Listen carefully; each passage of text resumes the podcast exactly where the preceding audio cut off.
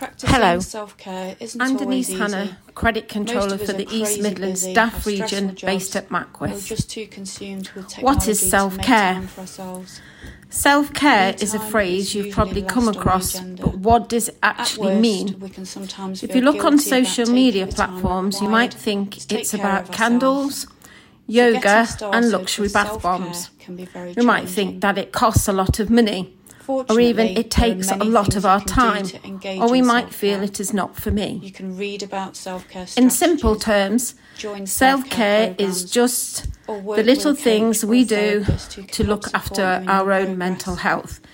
No It's about trying to listen to how we are feeling and understand what we need. strategies work best for It also looks different depending on whether where we are implement them in mentally at the time, what works for us and when we are struggling. today, The important thing is we listen to what we Eating, need and not sleeping, what we think we need. Technology, they all play a Self care doesn't have to be a big event.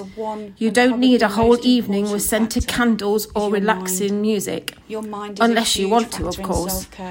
What And there are works for one simple ways to person doesn't work for healthy, everyone. For me, I do like a soak in the bath, listening to a self-care that you give yourself. podcast or Taylor Swift.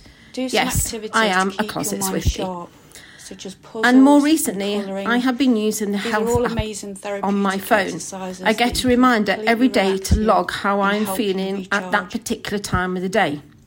Learning For others, it could be mind, setting a boundary with someone, it or it could be really giving yourself you. permission to take a break and do nothing. just five minutes. It could be running, air reading, writing a journal, or having a dance and a sing along to your favourite tune, or go for a walk. colleague. It doesn't have to be a big be hike in the countryside. subject, It could just be a quick 10 minutes around the block on your on your mind. lunch break.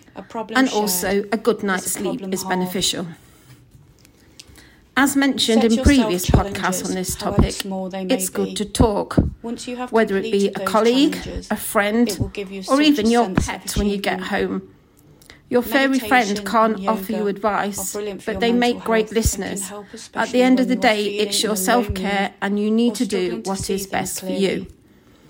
But any Find a self care that works for you. It may be a case of trial and error. If self care isn't out on your something you normally do, Anything you may feel strange at first. make You you might feel feel guilty or like you're being selfish, but stick with it. Writing can help. You deserve You to take to time to look after yourself. Writing things down. Here are some statements I've found online whilst really researching for this podcast. You can also look Self care is not a replacement for getting help and is not about moods you faced on having to fix a problem on your own, but it is it to is overcome important part of maintaining a good mental health.